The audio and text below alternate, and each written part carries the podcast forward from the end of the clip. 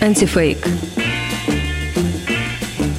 Привет, это Юрий Бершицкий и рубрика «Антифейк» издания The Insider. Факт-чекинг новостей. Дмитрий Киселев в «Вестях недели» раскритиковал европейских лидеров за популизм, который приносит их странам неисчислимые беды. Одним из примеров такого популизма он назвал шведскую политику открытости страны для мигрантов. Иммигрантов безответственные политики-популисты в свое время зазывали, исходя из сиюминутных электоральных соображений. А сейчас в Южной Швеции сложилось положение, когда в крупном городе Мальме, третьей в стране, иммигрантов уже половина, а в некоторых населенных пунктах страны переселенцев из горячих точек Африки и Ближнего Востока даже и больше половины. Не так давно в стране образовалась арабская партия Швеции, что формируется по принципу этнической солидарности. Так она предложила коренным шведам уехать из Швеции, если что-то не устраивает.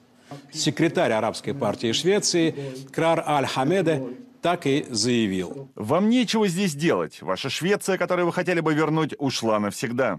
На самом деле, больше половины населения Мальме – это не мигранты, а те, у кого хотя бы один из родителей родился за пределами Швеции. А надо сказать, что Мальме находится рядом с Эрисунским мостом, который соединяет Швецию с Данией, и от центра Мальме до центра Копенгагена можно доехать за 40-50 минут, а никакого пограничного контроля нет, шенгенская зона.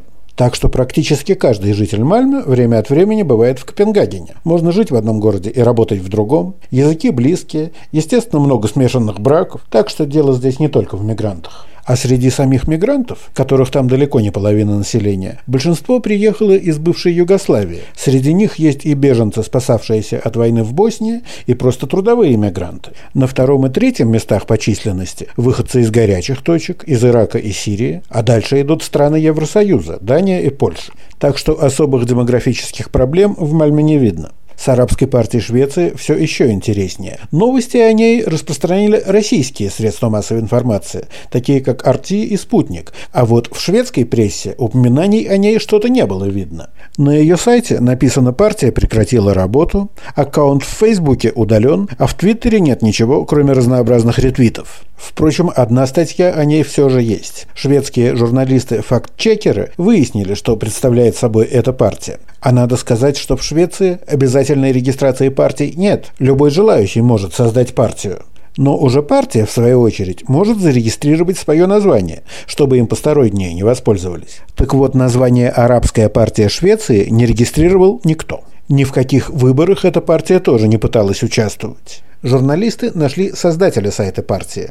Это инженер-механик из Мальме с арабской фамилией Аль-Хамид. В его твиттере полно противоречивых заявлений. Он то и дело отказывается от своих слов. В общем, производит впечатление довольно несерьезное. По мнению шведских факт-чекеров, вот из этого одного человека вся арабская партия и состоит.